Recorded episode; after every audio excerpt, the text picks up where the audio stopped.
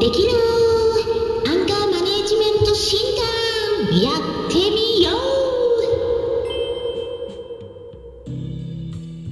う。こんにちは。サラホリスティックアニマルクリニックのホリスティック獣医サラです。本ラジオ番組ではペットの一般的な健康に関するお話だけでなくホリスティックケアや地球環境そして私が日頃感じていることや気づきなども含めて様々な内容でイギリスからお届けしております。さて皆さんいかがお過ごしでしょうか？まあゴールデンウィーク終わりましたかね。まあうん人によってねなんか違うみたいですけれども。あの今週ですね明日スペシャルな企画開催するんですよ。何を開催するのか言いますとなんとですね。はい。2つ開催するというすごくお得なライブになっているんですよ。はい。そうなんです。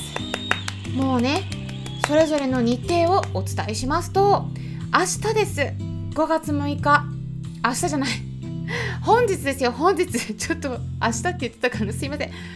本日です。はい。ちょっとね収録してるのが前日になるんでね明日って言っちゃった。はいイギリス時間だと明日になるんですけどまだまだ ちょっと今時間が違うんででもこれが公開される頃にはねもう本日になってますから本日5月6日の木曜日夜9時からは YouTube ライブ。そして5月8日土曜日の夜9時からはインスタグラムのライブとなります。でそこではですね無料のお悩み相談会を開催するんですね。お悩みって言ってもね、まあ、なんか深刻なきちんとした悩みじゃないと質問したらダメなイメージあるかもしれないんですけれどもそんなことありません。お悩みがなくても、えー、なんかね病気に関することでなくても何か気になることありましたら何でもご質問 OK です。ということでね、えー、簡単に最初告知だけさせてもらったところなんですけれども本日はアンガーマネジメントについてお話ししていきたいと思います。まあ、アンガーマネジメントって何って思われた方いらっしゃるかもしれないですね。アンガーっていうのは英語で言うと怒りという意味です。で、マネジメントっていうのは管理という意味になりますから、アンガーマネジメントって言ったら怒りを管理することを言います。怒りとか苛立ちといった感情を適切に管理、コントロールすることですね。皆さんは怒ることどのくらいありますか？このアンガーマネジメントペットと関係ないことのように思えるかもしれないんですけれどもそんなことなくすごく関係あるんですよ。私はねいつも皆さんにお伝えしていますよね。飼い主さんが心身ともに健康でないと一緒に暮らすペット動物たちも健康になれないんですよ。ということなんです。ペットと呼ばれる動物たちは飼い主さんのことをよーく見ています。イライラしてたり悲しんでたり落ち込んでたりするとなんかいつも以上にそばにいてくれたりなんかいつもはねしないのに突然舐めてきてまるで慰めてきてくれるような行動をしたりねなんかそんな経験ありませんか？動物たちも飼い主さん皆さんのことを心配しているんですね。言語が使えないだけで気持ちって良くも悪くもダイレクトに伝わるんです。大丈夫っていう言葉は言えなくても言葉で示してくれることもありますよね。だからこそ動物たちって本当にすごいなって思います。でもねそうやって心配させるのはねあんまりよくありません。彼らも飼い主さん自身に笑っていてもらいたいな。って一緒にいて楽しく過ごしたいなって思っているんです。どの子にも動物たちにも感情がありますね。喜び悲しみだけでなくて嫉妬だってするんですよね。そして怒りとかイライラも様々な感情を持っているんです。でもね怒りとかイライラした感情っていうのはね誰も好む子はいません。なので飼い主さんご自身のアンガーマネジメントをまずしていきましょう。ということで今回はアンガーマネジメントについてお話ししていきます。実はですね私は最近毎日クラブハウス利用してて、まあ、ルームをね開設してでモデレーターとして活動させてもらってたりもしてねフォロワーの数もありがたいことに3000人超えてきたところなんですね。フォローしてくださってる方本当にありがとうございます。でもね昨日はなんだかね私の周りでいろいろとトラブルが起きてたんですね。これは私にもね降りかかったんですよ実は。でもねあの私が入った別のルームでもなんかスピーカーとして参加された方からのなんか批判を受けてたりとかねなんかそんな場面をに遭遇してねなんかちょっと混乱してるようなルームがあったりとかなんかね昨日はあんまりねいいことが私の周りで起きてなくてなのでねあなんか今日はねこういう日なんだなと思って過ごしてたんですね。うん。皆さんの周りでもそういったこと昨日ありませんでしたかね 結構こういう波長の日ってあるんですよ。誰かの周りでトラブルが起きてるんだけどなんかそことは関係ない別のところで同じようなトラブルが起きてたりなんかね嫌なことがあちこちで飛び火して起こってるような日っていうのがねあるんですだからもしもね皆さんの周りでも同じようにねイライラするようなことがあったのだとしたら、まあ、私と同じようにねそういう巡り合わせに鉢合わせたんだなっていうふうに考えていただくといいかもしれないですね。ということでちょっとですね私の方でも昨日はねイライラすることがあったんですよ。まあ私今ねこうやって明るくお話できてますけど私はね人間なのでやっぱりイライラしたり落ち込んだり嫌な気分になることあります。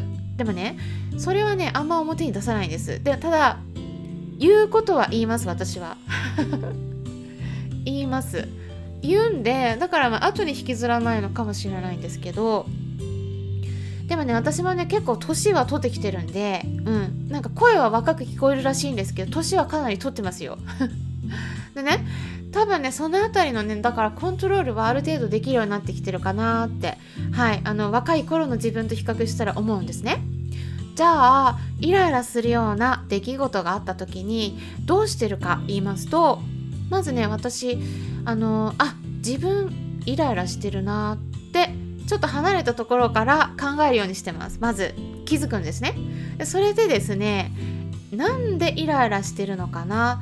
ああれなのかな？これなのかな？って理由を考えていくんですね。でそこで重要なのはですね私自身が正しいとかこうするべきだとかこうなるはずだったのにとかそういった固定観念はできるだけ外すようにしてるんです、うん、ここに意識してます。だってね何かに対してイライラするっていうことは自分の思い通りにならなかった時が多いんだけれどもでもそれって他の別な人から見たら別にそれが間違ってるわけでもなかったり当然のことだったり、ね、そうやって必ずしも正しい場合正しくない場合があるからなんですよね。うん、なのでいつもね考えるようにしてるのはね必ずしも自分が正しいとは限らないいうことなんです、うん、自分が正しいとは限らない。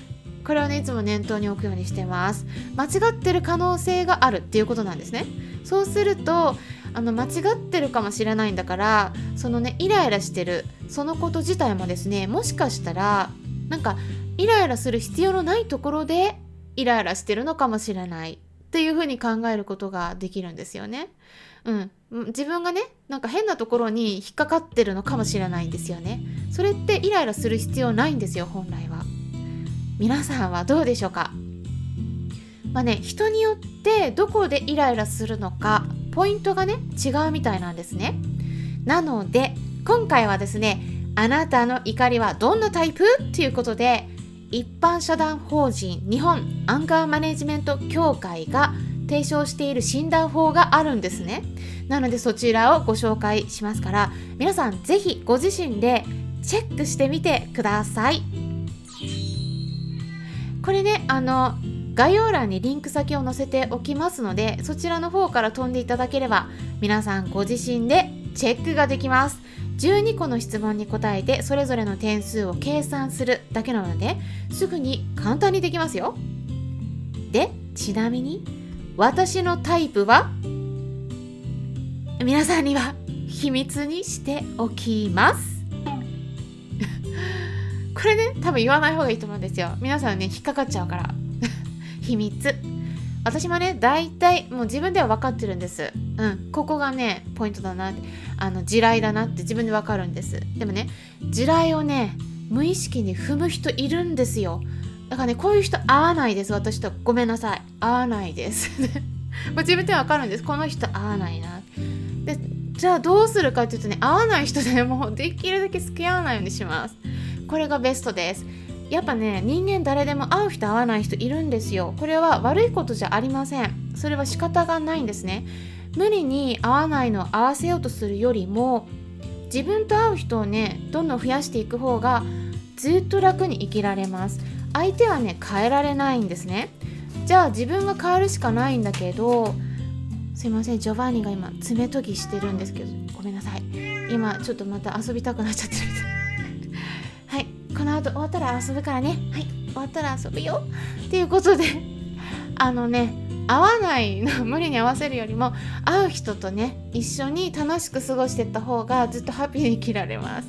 はい。っていうことであの今回はねアンガーマネジメントについてお話ししていきました。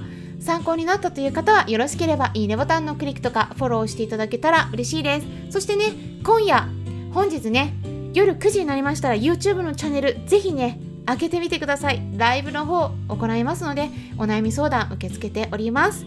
はい今回もありがとうございました。それではまたお会いしましょう。ホリスティック獣医サラでした。